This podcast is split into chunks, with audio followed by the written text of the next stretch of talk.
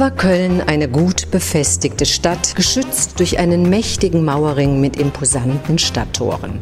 Und wer die Stadtschlüssel zu den Toren in der Hand hatte, der hatte die Macht über die Stadt.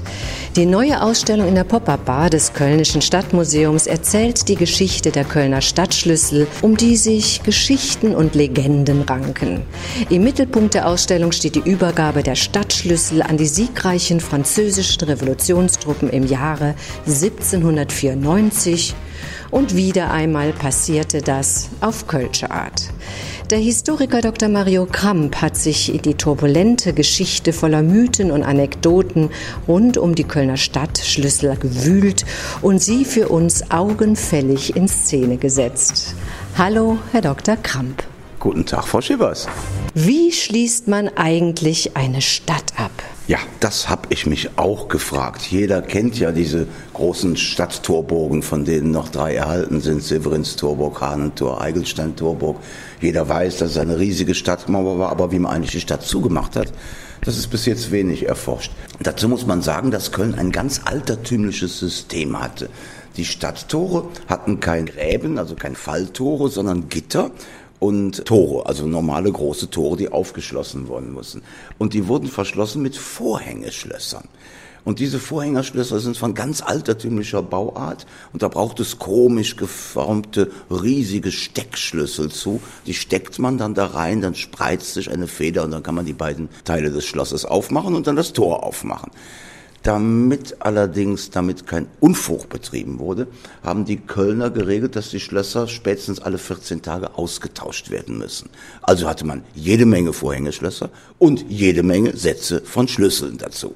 Das ist so ein kölsches Prinzip, was natürlich verhindern sollte, dass Unfug getrieben wurde. Wurden dann wirklich alle 14 Tage neue Schlösser hergestellt oder hat man sich doch auch erlaubt, hin und wieder mal ein Revival eines Schlosses einzusetzen? Das wissen wir nicht genau. Wir kennen nur diese Vorschriften und wie das immer ist mit Kölner Ratsvorschriften, ob die denn so sklavisch eingehalten wurden, wissen wir auch nicht. Auf jeden Fall wurden Schlösser ausgetauscht und auf jeden Fall hat man Sätze mit Zweitschlössern und Zweitschlüsselbunden in Köln behalten. Ja, wer die Schlüssel in der Hand hatte, der hatte die Macht über die Stadt.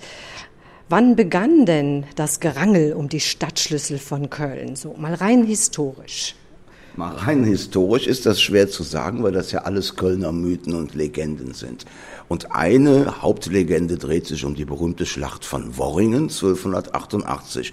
Da war ja der Erzbischof mit seinen Verbündeten, der die Stadtherrschaft wollte, auf der einen Seite und die Kölner mit ihren Verbündeten auf der anderen Seite, also die Kölner Bürger. Und die Bürger haben diese Schlacht gewonnen und das ist so der Beginn der Stadtherrschaft der Bürger. Erzbischof raus, Bürger nehmen die Stadt in die Hand. Darum ranken sich schon früh Legenden. Es wurde berichtet, dass in der Schlacht um einen Schlüssel, nämlich um den Stadtschlüssel, manchmal ist auch von die Stadtschlüssel die Rede, gekämpft wurde. Diesen Kampf hat angeblich der Kölner Bauer gewonnen, der mit seinem Dreschflegel wild in die Meute schlägt und siegt und dann die Schlüssel am Arm stolz präsentiert und den Kölnern heimbringt. Wer uns gehört jetzt die Stadt. So ist ja auch der Kölner Bauer an der Eigelstein-Torburg zum Beispiel abgebildet mit Dreschflegel und Stadtschlüssel. Ja, ich versuche mir das jetzt mal so vorzustellen. Viele kleine und große Stadttore in jener Zeit, die mit einem oder vielen Schlüssel auf und abgeschlossen wurden. Wer war denn dafür verantwortlich, dass alles seinen rechten Weg ging? Für Köln ist das eine verdammt gute Frage. Wer war verantwortlich? Verantwortlich waren die Rentmeister. Das waren vom Rat besoldete und auch beeidete, extra Beamte sozusagen, die sozusagen so eine Art Bauminister und Minister der Verteidigung für die Stadt waren. Das heißt, sie hatten dafür zu sorgen, dass die Stadtmauern instand hielten, dass die Tore gut verschlossen wurden und hatten auch die Macht über die Schlüssel. Das wurde natürlich runterdelegiert an die Burggrafen. Die Burggrafen waren die Herren der Schlüssel in den einzelnen Torburgen. Meistens wohnten die sogar mit ihren Gesellen in den Torburgen selbst oder jedenfalls in der Nähe. Und die haben wirklich dafür gesorgt, dass jeden Morgen und jeden Abend die Tore ordnungsgemäß verschlossen werden.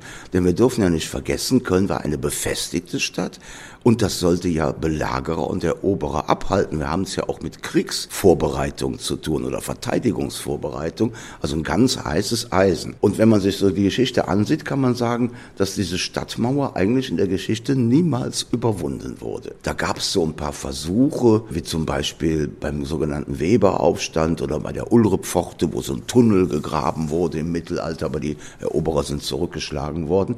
Und ansonsten sind alle Versuche, selbst in 30-jährigen Kalten Krieg. Ne? Hat man Deutz halb in die Luft gesprengt. Die Kölner haben von ihren Mauern aus dem ruhig zugeguckt und sind nicht angetastet worden. Das ist ja natürlich tagtäglich eine Arbeit, ne? ein richtiger Job. Ja. Haben die Burggrafen tatsächlich diesen Job immer selber ausgeführt? Ja, haben sie. Oder haben sie vielleicht nicht, was wir nicht wissen. Jedenfalls hat das System funktioniert. Die Mauern haben ihren Zweck erfüllt. Sie haben die möglichen Eroberer und Belagerer abgehalten. Nun kann man sagen, je später sich die Sache entwickelt, im 16., 17., 18. Jahrhundert dann, sind die Mauern hoffnungslos veraltet, ne? militärisch überholt. Das ist natürlich eine Sache, dass Köln sich so ein bisschen ausruht auf seinem alten Image als befestigte Riesengroßstadt. Aber wenn man näher hinguckte, war der Zustand nicht mehr so doll. Kennen wir von heute auch, ne? Ja. Jetzt waren aber die Stadtschlüssel für Kölner und Kölnerinnen mehr als nur Sicherheitsschlösser gegen unliebsame Gäste oder Eindringlinge, sondern ihnen wurde ja auch so ein hoher symbolischer Wert zugesprochen. Na klar, man sieht das ja so schön auf dem gotischen Siegel der Stadt Vorworringen entstanden thront Petrus als Stadtpatron mitten in den Kölner Stadtmauern, hat zwei Schlüssel in der Hand. Und dann wird der Schlüsselträger der Bauer.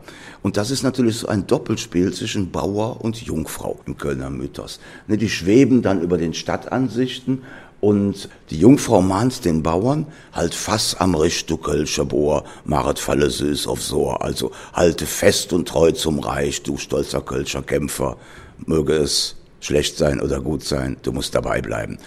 Der Bauer mahnt aber auch die Jungfrau.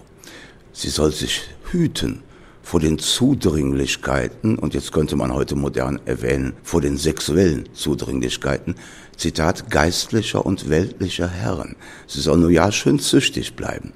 Fazit ist natürlich, der Mauerring um Köln ist gleichzeitig der Keuschheitsgürtel für die Jungfrau Kolonia. Und die Schlüssel hat der Bauer. Und die Mauern sind marode, ne? Und ja, gut, der Keuschheitsgürtel ließ zu wünschen übrig. Also Köln hatte auf jeden Fall einen mehr oder weniger intakten Befestigungsring mit Mauern und Stadttoren. Und dann sind wir schon im Jahr 1794. Da standen die französischen Revolutionstruppen vor den Toren der Stadt Köln. Und die Kölner wiederum, die hatten die gegnerischen kaiserlichen Truppen in und vor ihrer Stadt. Was haben da die Kölner gemacht? Meiner Meinung nach das einzig Richtige, weil alles andere hätte ein Gemetzel gegeben und hätte vermutlich zur Zerstörung der Stadt und zur Ermordung ihrer Einwohner geführt, wenn man da eine große Schlacht riskiert hätte. Also beschließt der Rat, übrigens zuerst, wie es so schön in den Quellen heißt, heimlich und verschwiegen, später es in aller Offenheit, den Franzosen voranzureiten und denen mitteilen zu lassen, also Kinder, wenn er kommt, wir geben euch die Stadtschlüssel. Damit stand Köln nicht alleine, das haben auch andere rheinische Städte gemacht, nur Köln hat es besonders offensiv betrieben. Waren die kaiserlichen Truppen da not amused? Die waren überhaupt not amused. Der kaiserliche Oberbefehlshaber hat den Kölnern gesagt, rückt uns eure Kanonen raus aus dem Zeughaus, wir brauchen die. Und die Kölner haben das auf ihre Art so ein bisschen verschleppt. Ne? Ja, sie hätten so viele Leute, die würden daran arbeiten, die Kanonen wären so schwer, man könnte nicht recht vorankommen. Jedenfalls, die Kaiserlichen sind dann über den Rhein geflüchtet, am selben Tag, also in der Nacht vorher die Haupttruppen, und haben die Kanonen in Köln gelassen. Die Franzosen stehen vor der Stadt. Ja, und dann gab es doch so etwas wie eine friedlich feierliche Übergabe der Stadtschlüssel. Ja, das ist sehr merkwürdig. Da kann man auf die Memoiren des französischen Generals Championnet zurückgreifen dem die Schlüssel übergeben wurden, der schreibt das sehr genau. Der kommt mit seiner Vorhut am frühen Morgen, glaube um vier oder fünf Uhr morgens, in Köln an, inspiziert das alles, sieht noch Reste der Reichstruppen, aber dass die anderen alle schon über den Rhein sind, reitet wieder zurück auf die Aachener Straße. Der Oberbefehlshaber Jourdan, General Jourdan, sitzt in Müngersdorf und wartet auf Nachricht, trabt dann zudem nach Müngersdorf, sagt, Köln ist soweit frei von den Reichstruppen, wir können einmarschieren. Und dann passiert etwas Komisches. Dann reiten die die Aachener Straße entlang in Richtung Hahnentor und irgendwo bei Melaten kommt ihnen ein aufgeregter Kölner Reiter entgegen. Also die Kaiserlichen hatten die Stadt schon fast ganz verlassen. Die wollen, die wollen den übergeben. Der war dazu gar nicht legitimiert. Das war ein freiheitsliebender, auch mit den Idealen der französischen Revolution sympathisierender Kölner, der völlig auf eigene Initiative, auch um seine Stadt zu retten, vorangetrabt ist. Und dann setzt sich eine Kutsche in Bewegung. Und die ist von altertümlicher Wunderlichkeit. Da sitzen dann die Bürgermeister und die Ämter und, und Vertreter der 44er und der Gaffeln, wahrscheinlich zwei Kutschen mit jeweils vier Pferden gezogen und die trabbeln dann bis Melaten und sagen dem Championnet, also wir übergeben euch Köln. Und dann kommt schon die erste Kölner, wie soll ich das sagen? Lüge ist ein schwieriges Wort. Lessing hat das mal schön formuliert in seiner Figur in der Minna von Barnhelm. Lügen, das nennen die Deutschen corriger, la fortune. Also man muss das Glück korrigieren, also das Bessere darstellen. Und das Bessere war, dass die sagten, die Kölner, also der Bürgermeister von Clespé und sein Begleiter, der Nicolas Dumont, Köln war immer schon Freund Frankreichs. Köln war immer schon unabhängige Republik. Wir waren immer schon wie ihr. Eigentlich Republik und frei. Und wir sind in diesem Krieg völlig neutral, was eine glatte Lüge war. Wie kamen dann die Stadtschlüssel hochsymbolisch in die Hände der französischen Truppen? Na, der Championnet hat sich diesen Kölschen Sermon angehört, hat gesagt, ja, mag ja sein, aber ihr übergebt mir jetzt erstmal die Stadtschlüssel. Und dafür reiten wir zum städtischen Schlagbaum vor dem Hahnentor da wo die Souveränität der Stadt beginnt. Das ist in etwa da, wo heute die Brüsseler Straße auf die Aachener Straße stößt. Und da kommt es zur Schlüsselübergabe. Und dann trabt die gesamte Mannschaft mit den Franzosen und den beiden städtischen Kutschen nach Müngersdorf und macht das vor dem General Jourdan nochmal. Doppelt hält besser. Genau. Jetzt hatten Sie die französischen Revolutionstruppen die Schlüssel in der Hand, brachten sie nach Paris. Welche Bedeutung hatten diese Stadtschlüssel? Naja, das, das gehört zu den sehr interessanten Dingen, die auch neu sind in dieser Ausstellung und auch für die Forschung neu sind. Man muss ja immer beide Seiten sehen. Ne, die deutsche Überlieferung und die französische. Und bis jetzt hat man halt hauptsächlich die deutsche angeguckt. In Paris ist das ein Feierspektakel ohne Ende. Im Nationalkonvent, im Parlament wird das groß verkündet. Die französische Armee ist im Besitz von Köln. Daraufhin steht das ganze Parlament auf, jubelt, vive la liberté, es lebe die Freiheit und schmeißt die Hütte in die Luft. Also das war schon eine große Nachricht. Aber am nächsten Tag wird es noch doller. Vor dem Nationalkonvent im Thüriengarten haben sich Massen von Leuten versammelt. Der Parlamentspräsident und das ganze Parlament geht nach draußen auf eine eigens für diesen Akt gebaute riesige Freitreppe und präsentiert den Massen die Schlüssel von Aachen, Jülich und Köln als Siegestrophäen. Das ist natürlich großes Gejubel. Es geht noch weiter. Am nächsten Tag nämlich soll die große Prozession, das große Defilé stattfinden für die Übertragung der Gebeine des Philosophen Jean-Jacques Rousseau ins Pantheon. Also der Philosoph der französischen Revolution und der Aufklärung wird in dem Ruhmestempel Frankreichs beigesetzt. Ganz Paris ist auf den Beinen, seit Tagen schon finden Prozessionen statt und genau im Thüriengarten, wo die Schlüssel gezeigt wurden, baut man einen provisorischen Tempel für Rousseau, wo er dann beigesetzt wird in der Nacht und am anderen Tag setzt sich der Zug in Bewegung das große Defilé in Köln, wird man sagen, der Zuchgüt. Ne?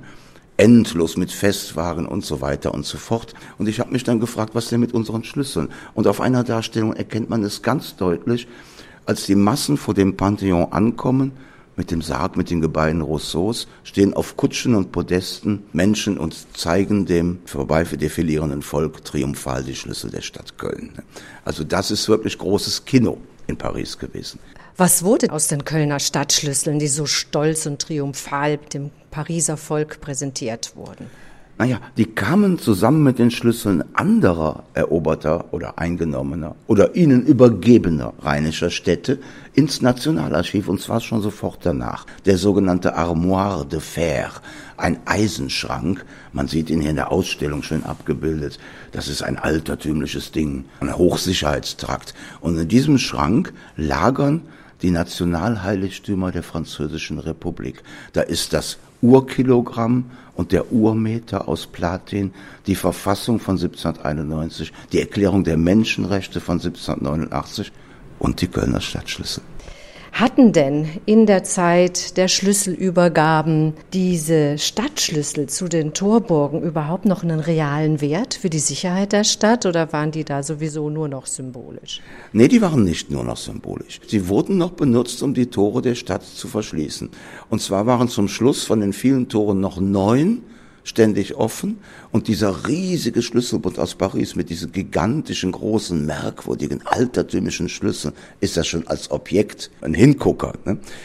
Der war tatsächlich noch in Funktion. Und dann haben die Kölner einfach an den neuen Toren die anderen Vorhängeschlösser abgebraucht und den nächsten Satz Schlüssel benutzt. Also Köln ist zu einer französischen Stadt geworden, wurde Cologne und 1804 kam Napoleon. In einem Triumphzug nach Köln marschierte dort ein und bekam auch einen aber ganz besonderen Schlüssel, einen goldenen Schlüssel. Aber dieser Schlüssel landete letztendlich zehn Jahre später in den Händen von Russen. Wie das, kam das denn? Das hat mich auch gewundert und das gehört zu den Ergebnissen dieser Forschung. Naja, Napoleon muss man sich vorstellen, der trifft vor der Eigelstein-Torburg ein am 13. September 1804 und das ist ja kein Eroberer, sondern das ist ein Herrscher, der in eine seiner Städte kommt. Köln ist ja schon da zehn Jahre französisch Köln hat auch die Prinzipien der Freiheit und Gleichheit gerne aufgenommen, die die Franzosen und die Napoleon ihm gebracht hat. Also es war ja nicht eine, ein, nur ein Schreckensregime, Napoleon war ein Despot, aber es war auch ein Freiheitsbringer. Das darf man nicht vergessen. Und so ist dann dieser Marsch vor der Eigelstein-Torburg, diese Schlüsselübergabe, das findet übrigens statt, da ungefähr, wo die Schillingstraße die Neusser Straße kreuzt, im Agnesviertel, damals noch inmitten von Kappesfeldern. Und da ist der Kölner Meer und übergibt ihnen einen goldenen Schlüssel. So. Und ich habe mich immer gefragt, was für ein goldener Schlüssel? Und wo kommt der eigentlich her? Und wo ist der hin? Gibt's den noch? Bis ich darauf aufmerksam wurde, dass er in Moskau in der Nähe des Roten Platzes in einem Museum ist. Und das kam so. Die Kölner lassen diesen Schlüssel extra machen für Napoleon. Groß, 30 Zentimeter, Gold, mit Gravur im Schlüsselbad, Fidelité für Treue die ewige Treue des Rheinlandes und Kölns zu den Franzosen. Naja, zehn Jahre später war die ewige Treue diente dann den Russen. Denn man muss sich vorstellen, die Franzosen sind abgezogen 1814, die siegreichen Preußen marschieren ein, die Kölner wollen den Preußen den Schlüssel übergeben, den sie einst für Napoleon gemacht haben. Die Preußen sagen, ach, wissen Sie was, das interessiert doch nur die Völker, wir, wir machen ja einen Rechtsakt, wir brauchen so einen Quatsch nicht. Haben die Kölner beleidigt den Schlüssel wieder eingesteckt, dann kommen die Russen.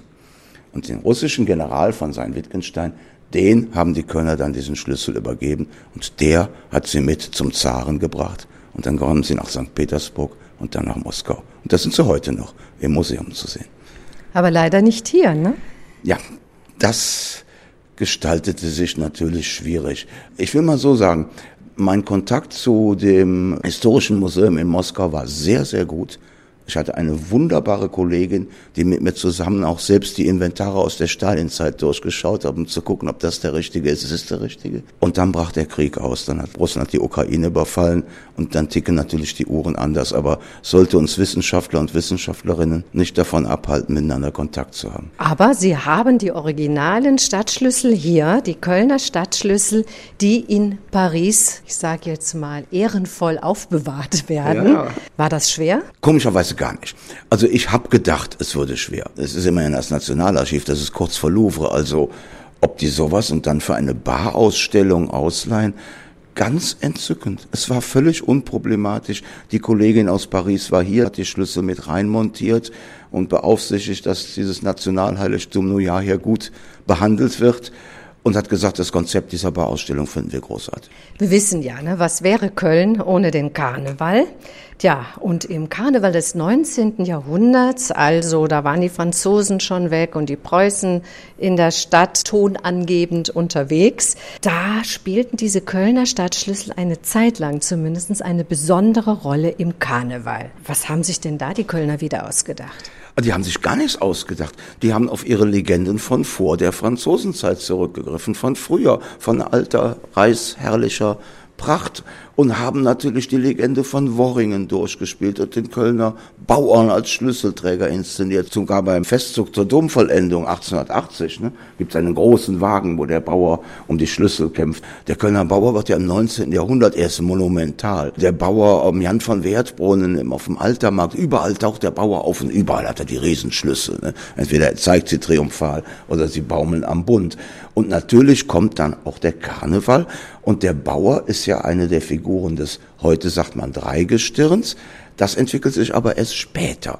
Also erst nach 1871. Vorher sind so Bauer ist eine wichtige Figur, Prinz, der heißt am Anfang Held Karneval, ist eine wichtige Figur und Jungfrau. Die finden es nachher zusammen. Die erste Fotografie von einem Bauern, die wir haben, ist aus dem Jahr 1865 und da sieht man das riesige Schlüssel an seinem Gürtel baumeln. Das sind natürlich Zierschlüssel, also altertümliche Drehschlüssel, nicht nur diese noch älteren Steckschlüssel. Ähm, da wusste man gar nicht mehr wie die Originale ausgesehen haben. Das hatten die Kölner längst vergessen. Wie sie übrigens auch längst vergessen hatten, dass sie in Paris sind. Das interessierte keinen mehr. Und dann passiert etwas Merkwürdiges. Bei den späteren Bauern im Karneval werden die Schlüssel immer kleiner. Zum Schluss ist das nur noch so ein kleiner Hausmeisterschlüsselbund, wie ihn jeder von uns heute vielleicht an der Tasche trägt. Und dann verschwinden sie ganz aber sie tauchen 1989 wieder auf. Also ein Revival. Hat man sich plötzlich wieder in die alten Mythen und Legenden verliebt oder wie kam das? Nee, das kam auf ganz merkwürdige Weise. Das hat dann nämlich wieder mit Paris zu tun. Paris leitet den Schlüsselbund zum ersten Mal 1988 aus ins Kölnische Stadtmuseum. Und da sehen die Kölner, wie die Schlüssel aussehen. Und auch die anderen rheinischen Städte erinnern sich in den 80er Jahren, unsere Schlüssel sind doch in Paris. Und alle forschen danach. Und alle wollen sie auch zurück oder zumindest Kopien haben. Zurück, das geht nicht. Das ist Teil der Geschichte. Die Schlüssel wurden übergeben und ja nicht irgendwo geklaut. Ne? Das kann man nicht beliebig verschieben. Aber Kopien natürlich. Und alle Städte haben Kopien bekommen. Nur Köln. Köln nicht. Nur Köln nicht? Also hatten die kein Interesse an Originalkopien ihrer hochtraditionellen Stadtschlüssel? Nee, das ist noch viel Kölscher, die Lösung. Die Kölner hatten das nicht nötig. Die Kölner hatten ja noch andere Originale von den Zweitschlüsseln und den Zweitschlössern.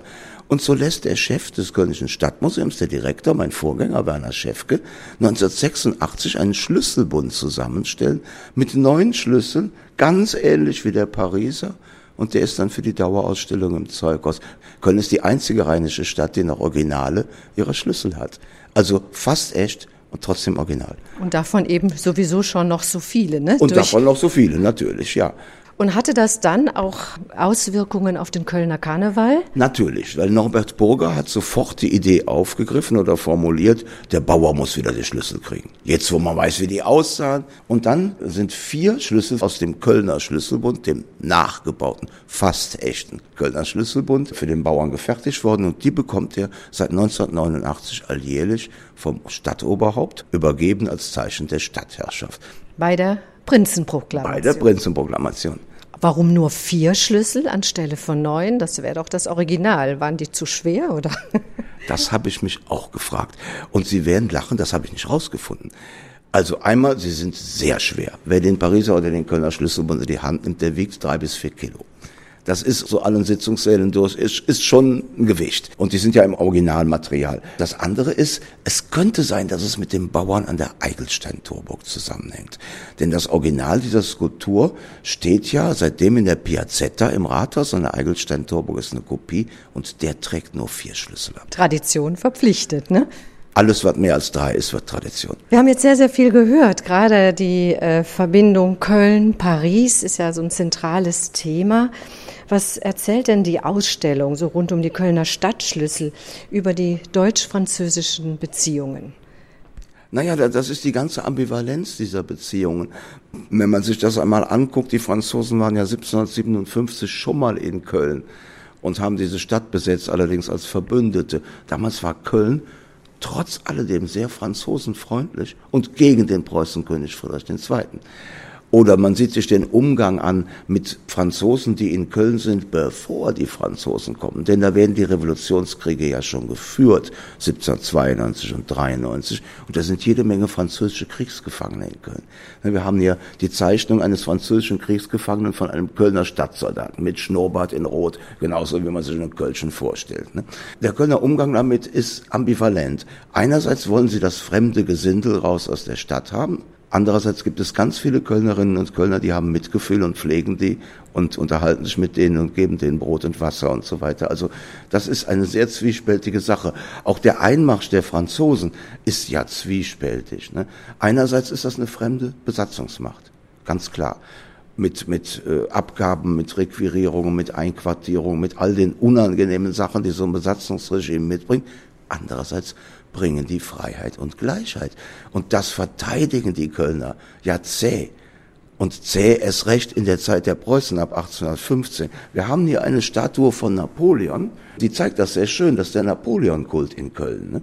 Die Statue ist von 1847 und die stand auf dem Ofen im Stollwerkschen Café, wo sich 1848 die Revolutionäre trafen. Napoleon war deren Star, weil er für die Ideale der französischen Revolution für Freiheit, Gleichheit und Brüderlichkeit stammt. Und so ist es auch kein Wunder, dass auch diese Ausstellung in enger Verbindung mit der französischen Regierung und französischen Institutionen in Köln steht.